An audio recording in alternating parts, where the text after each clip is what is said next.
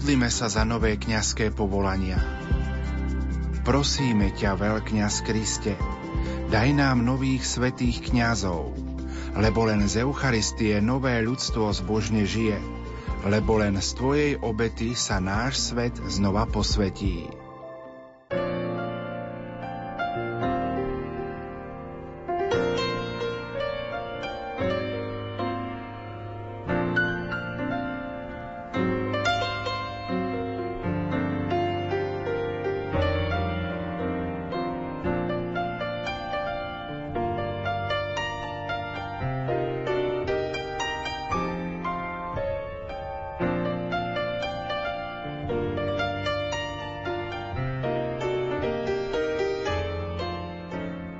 Na základnej škole som mal veľmi rád jedného učiteľa slovenčiny a to aj preto, lebo do príbehov na miesto hlavných postav dával mená nás žiakov, ktorí sme práve sedeli v triede. Takto sme si vedeli veľmi rýchlo zapamätať dej dôležitých poviedok, románov či noviel. Na tohto učiteľa som si spomenul práve v súvislosti s témou dnešnej literárnej kaviarni. Budeme vám predstavovať spisovateľku a novinárku Lubomíru Honiškovú, ktorá vytvorila knihu Príbeh príbeh o niekom ako ja. Ide o personalizované, teda akési osobné knihy určené konkrétnym deťom. Ako to celé funguje, to sa dozvieme už v nasledujúcich minútach. Hudbu do literárnej kaviarne vybrala Diana Rauchová, technicky spolupracuje Marek Rimóci a od mikrofónu vás bude sprevádzať Ondrej Rosík.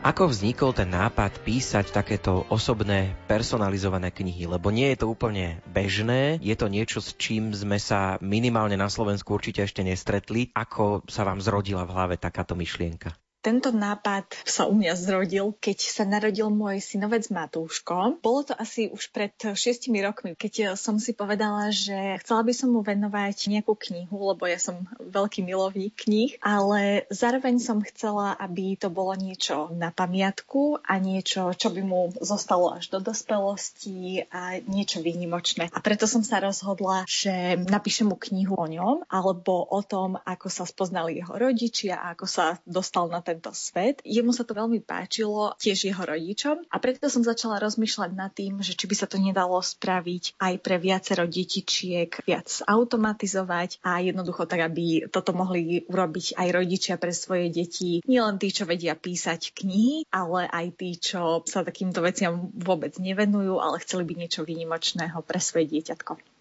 Ten príbeh má, predpokladám, nejaké spoločné črty, ale v niečom sa samozrejme líšia tie príbehy, takže povedzme si, čo majú spoločné a potom v čom sú práve tie odlišnosti, pretože každý je trošku iný podľa toho, akému dieťaťu je ten príbeh určený.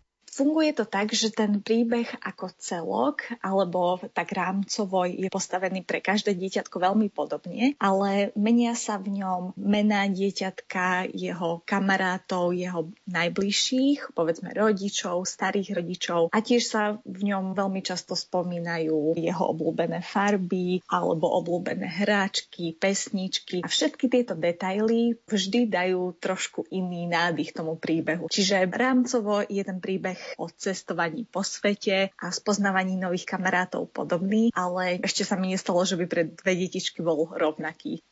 To znamená, že vy o tom dieťati, ktorému ten príbeh píšete, musíte asi vedieť nejaké informácie, že asi to nejako od rodičov zistíte niečo o ňom, aby to sedelo. My máme takýto dotazník pripravený na našom webe alebo na našom e-shope, kde sa vlastne rodičov spýtame vždycky nejaké také základné informácie o tom, ako sa dieťatko volá, čo má najradšej, aké má obľúbené jedlo a ďalšie podrobnosti. A potom na základe týchto informácií tak spoločne s rodičmi tvoríme máme túto knižku.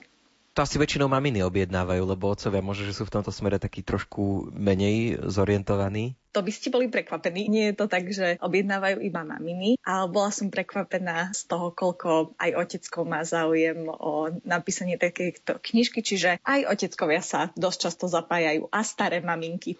Príbeh bežnej knihy je taký, že napíše sa text, urobí sa nejaká úprava, potom sa to už tlačí, tak povediať hlava, nehlava, už je to taký automatizovaný proces. Každá tá vaša kniha je jedinečná a predpokladám, že sa nedá vydať v takom bežnom vydavateľstve. Aký je ten proces? Predpokladám, že ste asi museli dosť dlho hľadať spolupracovníkov, ktorí by sa do takéhoto niečoho pustili.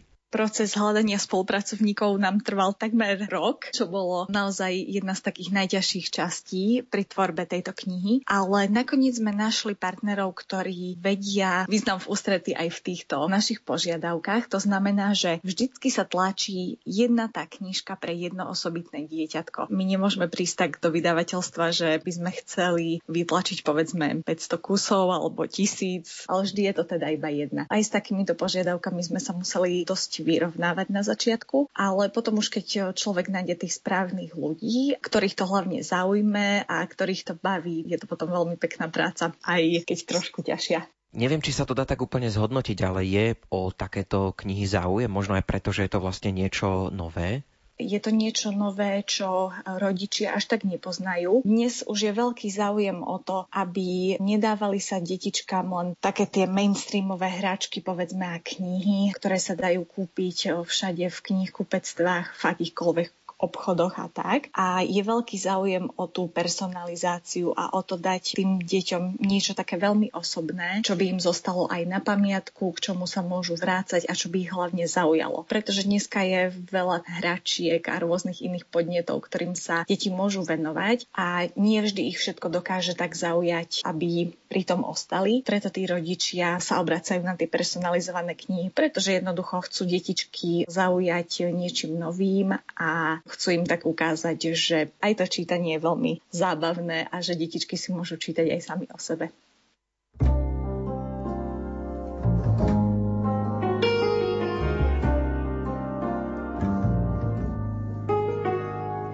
Ukážku z knihy Lubomíry Honíškovej Príbeh o niekom ako ja vám prečíta Jana Ondrejková.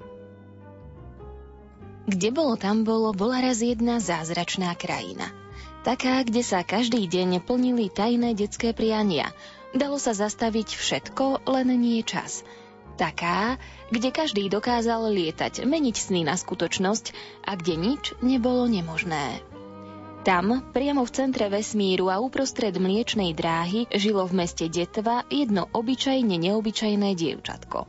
Volala sa Veronika. Na prvý pohľad vyzerala ako každé tradične výnimočné dievčatko – z pliec jej vyrastali dve šikovné päťprsté ruky. Zo zadočku zas dve rýchle päťprsté nohy. Aj keď mala na hlave občas poriadne hniezdo, v hlave mala vzorne upratané a tak jej to myslelo aj za troch. Vďaka jej šibalskému úsmevu si ju obľúbili všetci hneď na prvý pohľad. Hlavne, keď si tie jej usmievavé zuby perličky vykefovala pred zrkadlom lepšie ako inokedy a poriadne vyčesala vlásky. Bola to skrátka správna dievka. Keďže jej rozum dennodenne šliapal, čo to len išlo, začala dosť skoro premýšľať nad tým, ako vlastne funguje svet naokolo. Prečo je taký guľatý? Odkiaľ sa nabral a na čo? Kto asi žije na opačnej pologuli a jedia tam čo? Čo tam asi pijú a ako asi žijú? A ako vlastne hovoria? Čo tam tak tí ľudia robia? Dospeláci jej tvrdili, že to tam vonku je hotová džungľa, ale to jej nejako nejakovsky nepomohlo, lebo ešte v džungli nikdy nebola. Vraj, nevymýšľaj, doma sa máme ako v raji. Lenže nechápala, čo to ten raj má byť. Poznala síce jar, ale tá podľa jej mamičky kvôli všetkým alergiám raj ani trochu nepripomína. A tak bola Veronika znova na začiatku tejto motanice. Zamotala sa pritom do nej iba z jedného jediného dôvodu. Pred časom jej totižto napadla otázka, či vo svete niekde existuje úplne také isté dievčatko, akým bola ona sama. Prečo jej taký nápad skresol niekde pod jej vynaliezavým čielkom? Raz sa jej prisnil veľmi zvláštny sen. Bolo to hneď potom, čo ju jej mamička Lenka ukladala do milovanej postielky – po prvej rozprávke, konkrétne o dvojičkách Danke a Janke, zaspala ako staré drevo. Aj si k tomu poriadne pílila, teda pochrapkávala. Asi nejako takto.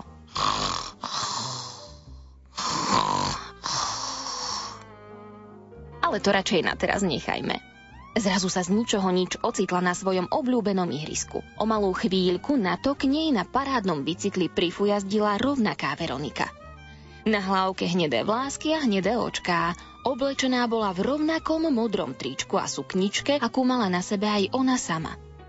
Ty si nejaká rovnaká, nie? Začalo nesmelo hovoriť druhé dievčatko, keď zišlo z frajerského bicykla. Áno, alebo skôr ty? Si na vlas rovnaká ako ja? Prikývla naozajstná Veronika a začala dievčatku pomaly kývať rukou pred tvárou. Hej, som obyčajné dievča, nie tvoj odraz v zrkadle.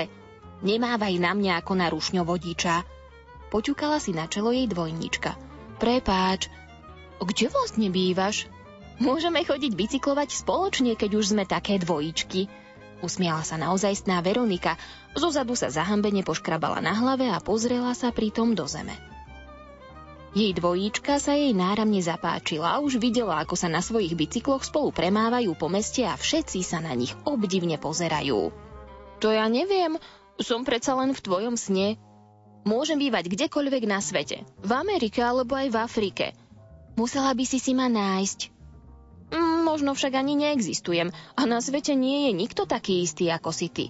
Možno sú všetci úplne iní a možno sme naopak všetci navlas rovnakí. Prepáč, už musím ísť na večeru. Doma ma už čaká moje najobľúbenejšie jedlo, mesko s rýžou. Tak ahoj, inokedy, prehovorila dvojníčka, vysadla na perfektný bicykel a ufu jazdila preč. Počkaj, ja mám tiež najradšej mesko s rýžou, to je super náhoda, kričala za ňou Veronika. Vary si popri tom aj trochu pobehla, ale svoju dvojníčku už nedostihla. Zobudila sa na to, ako ju jej otecko volá umývať si zuby.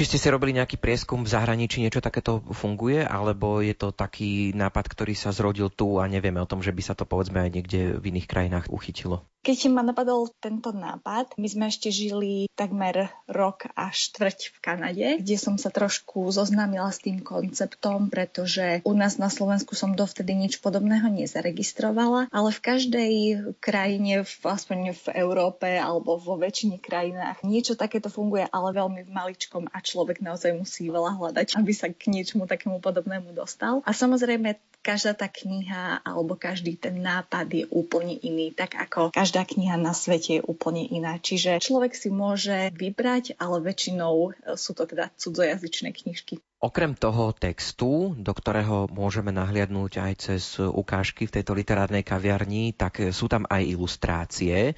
Povedzme si niečo o nich, ako vznikli, kto vám s nimi pomohol, lebo je to taký trošku rodinný príbeh mňa napadlo, že by som oslovila k spolupráci a na tejto knižke moju maminu, Soniu Honiškovú, ktorá je amatérskou výtvarníčkou. Maluje obrazy už 15 rokov, ale nikdy sa nevenovala detskej kresbe a preto som ju trošičku k tomu chcela dotlačiť, aby aj ona vyskúšala niečo nového a popravde mne sa jej tvorba veľmi páči. Takže sme sa postupne dohodovali na nejakých konceptoch. Zabralo nám to veľa rodinných stretnutí a takmer všetky rodinné oslavy. Na nakoniec eh, sme sa nejakým spôsobom dohodli, ako by to mohlo vyzerať a zvolili sme detský štýl tých kresbičiek, pretože mnoho knížiek je dnes ilustrovaných spôsobom, že sú to povedzme počítačovo upravované grafiky a tak. My sme to chceli spraviť veľmi autenticky, to znamená, že všetky ilustrácie, ktoré sú v knižke, nie sú počítačom absolútne upravované. Je to čisto len tvorba teda mojej maminy, na čo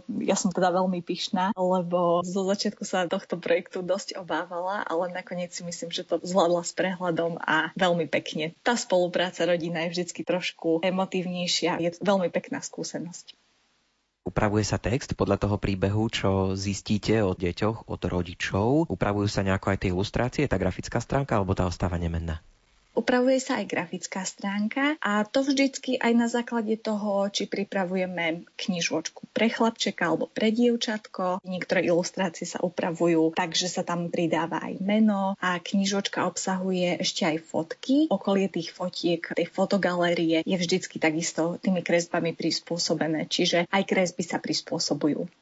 Okrem toho, že nájde dieťa v tej knihe príbeh, nájde tam aj svoje fotky a niečo o sebe, sú tam interaktívne prvky, nazvime to tak. My sme chceli, aby knižka nebola len knižkou, ktorú si môžu deti len prečítať alebo ktorú rodičia im budú čítať, ale tak, aby sa do toho príbehu mohli aj sami zapojiť. A to znamená, že keď si napríklad v príbehu prečítajú o tom, ako objavovali safari alebo ako precestovali české vinice, k tým textom sú tam aj potom doplňovacie úlohy, povedzme, že majú pospájať bodky, ktoré im na konci dajú obrázok safari a už nebudem ďalej prezrádzať, aké ďalšie úlohy. Veľa sa kreslí, veľa sa vyfarbuje a spájajú sa rôzne obrázky s významom toho textu. To znamená, že tie detičky musia trošku dávať aj pozor na to, o čom čítajú. Je to celé také trošku previazané. Potom povedzme, keď vyrastú, tak eh, si môžu tie deti pozrieť, ako kreslili v minulosti, ako sa s tými úlohami popasovali. Vy tam dávate aj taký, myslím, návod, že najprv by si to mali čítať s rodičmi a potom postupne by to mali čítať a pracovať s tou knihou sami. To záleží na každom konkrétnom dieťatku a samozrejme aj na rodičoch, ako budú s tou knižkou a s tým konceptom pracovať, pretože niektoré detičky sú samozrejme veľmi samostatné a už e, chcú oni čítať rodičom, alebo si čítajú jednoducho samé. Záleží to samozrejme na tom, aké sú staré deti, aké majú schopnosti čítania, samozrejme aj na ich preferencii. Ale je veľmi pekné, aspoň pre mňa a z mojej osobnej skúsenosti, keď detičkám čítajú rodičia, lebo je to veľmi zbližujúci moment a myslím si, že aj pekná náuka k tomu čítaniu. Hovorili sme už o tom, že je to rodinné dielo, takže testovali ste to na synovcovi. Boli ešte nejaké ďalšie deti, na ktorých ste to potom v rodine skúšali? Ja mám ešte aj netierku, takže samozrejme testovali alebo skúšali sme to aj na nej. A e, najstarším čitateľom z rodiny je môj brat. V čase, keď sme to testovali, tak mal 9 rokov. Takže áno, celá rodina musela čítať, samozrejme rodičia, starí rodičia, tety, ujovia. Takže je to otestované na našej rodine. Následne sme to potom skúšali ponúkať aj ďalším rodinám, kde sa to uchytilo.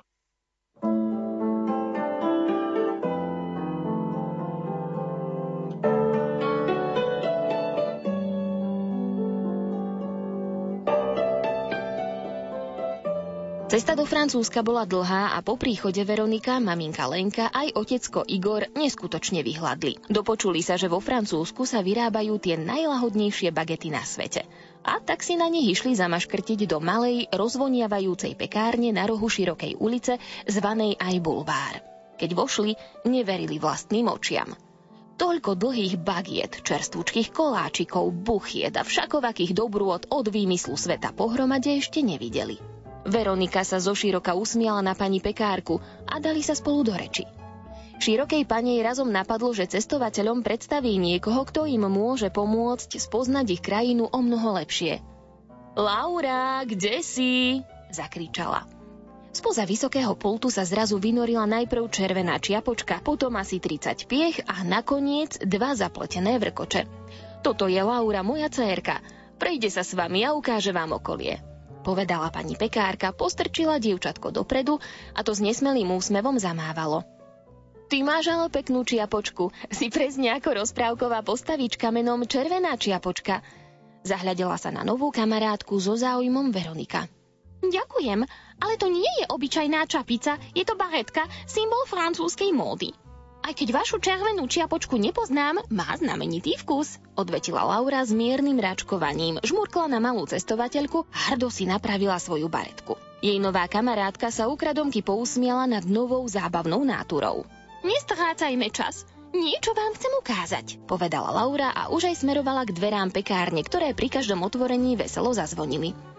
Pri prechádzke im Laura prezradila, že vo Francúzsku sa narodili tí najlepší maliari a básnici sveta, že sa v ich krajine týči najvyšší vrch Európy menom Mont Blanc a že ich sírom neodolá ani ten najmaškrtnejší jazyček. A čo ten psík, francúzsky buldoček? Ten pochádza tiež z Francúzska? Opýtala sa zamyslene Veronika. No áno, asi aj ten. Zamyslela sa hlboko Laura, ale bolo na nej vidno, že ju nová kamarátka pobavila. Páni, to je ale vysoká telefónna väža, vyhlásila Veronika, keď dorazili pod obrovitánsku kovovú väžu, týčiacu sa do neba. To nie je žiadna telefónna väža. Naopak volá sa Eiffelová väža. Je to najvyššia stavba Paríža, nášho hlavného mesta. Ak sa vyvezieme až na samý vrchol, uvidíme z nej celý Paríž a možno aj ďalej. Povedala Laura a už aj ich ťahala, aby nasadli na rýchly výťah na vrchol. Keď sa ním vyviezli, uvideli veru parádny výhľad. Toľko stromov, vysokých budov, cestičiek a ľudí ešte pokope asi nepozorovali. Naša malá cestovateľka však po chvíľke trochu sklonila hlávku a zamyslela sa. Prečo si tak zosmutnila? Spýtala sa Laura svojej novej kamarátky, keď si všimla, že čosi nie je v poriadku. Francúzsko je super, ale doteraz som tu ešte nenašla nikoho celkom ako ja, koho som sa do sveta vybrala hľadať. Odvetila.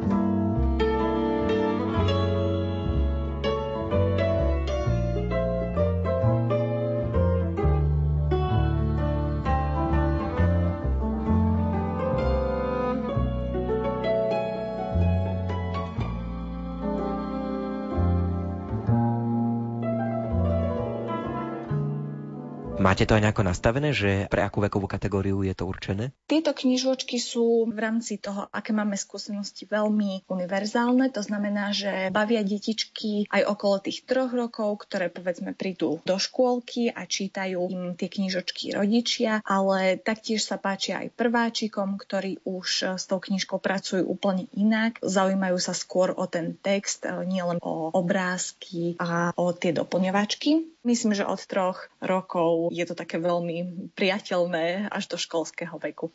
Ako na to reagujú deti, rodičia? tie mamičky, s ktorými sme pracovali alebo ktorým sme pripravovali tie knižky, veľmi radi sa potom podelia o tie svoje názory alebo o tie svoje zážitky. Momentálne máme tie odozvy veľmi pozitívne to hlavne ten moment, keď to dieťatko prvýkrát začuje v úvode svoje meno. Vždycky mi maminky píšu, čo je jeden taký veľmi spoločný moment, že sa úplne rozžiaria tým detičkám oči, keď započujú to svoje meno a keď zistia, že tá kniha je o nich. Potom oveľa pozornejšie počúvajú, pretože sú zvedavé, že čo sa im bude diať v tej knihe. Máme už aj skúsenosť s tým, že tie detičky sa potom spýtujú, že a čo sa mi stane dnes a kam dnes pôjdem. Toto sú naozaj veľmi pekné reakcie a vždycky, keď sa mi takáto reakcia dostane, tak viem, že to malo zmysel takéto niečo spraviť.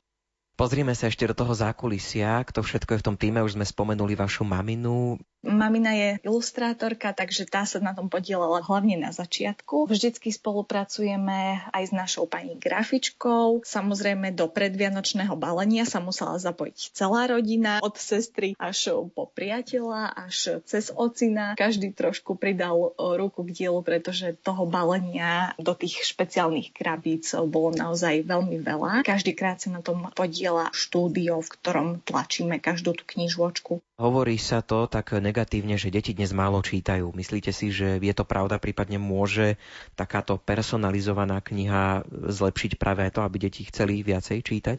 To bolo tým zámerom, s ktorým sme do tohto projektu išli. Ja som už dávnejšie začala sledovať nejaké štatistiky, ktoré hovoria o tom, ako deti čítajú, respektíve ako často čítajú, čo čítajú. Je pravda, že podľa takýchto všeobecných prieskumov a štatistík je vidieť, že tie deti naozaj rok od roka čítajú menej. To ale neznamená, že by sa to týkalo každého toho dieťatka zvlášť. To znamená, že sú aj naši čitatelia, ktorí prečítajú naozaj desiatky, dokonca niektorí až stovku kníh za rok, ktorí sa čítaniu venujú, ktorých to baví a ktorí sú tým niekedy až naozaj ako posadnutí, čo si myslím, že je samozrejme vždycky zásluhou aj výchovy rodičov a toho, ako vedú tie detičky k čítaniu. Takže nedá sa to povedať na každé dieťa, že každé dieťa menej číta, ale vo všeobecnosti áno, ten trend určite klesa. Hlavne asi preto, že majú veľa tie detičky iných podnetov, hlavne tú elektroniku, veľa detičiek hlavne už ako dospievať, venuje sa hrám, tabletom, telefónom a tak ďalej. A presne toto je cesta, si myslím, že ktorou sa dá ísť, keď chceme to dieťatko trošku viacej zaujať, priviesť ho k čítaniu, dať mu nejaké veľmi zaujímavé podnety, ktorým sa môže venovať. To znamená, že keď to dieťatko číta samo o sebe, je to pre ňo veľmi zaujímavé a môže to viesť k tomu, že po tej knihe siahne sám, radšej ako povedzme po nejakej hre alebo po tablete. Keď sa vybuduje pevný zvyk toho čítania, tak potom siahne aj po tých ďalších knihách. Čiže áno, myslím si, že aj takouto personalizáciou sa dá dosiahnuť trošku väčší záujem detí o knihy, ale samozrejme spočíva to aj v prístupe rodičov. Musia sa aj oni o tú literatúru trošku zaujímať a ukazovať deťom, že jednoducho knihy nič nenahradí. Napísali ste celý ten príbeh, takže predpokladám, že asi máte nejaký vzťah k deťom.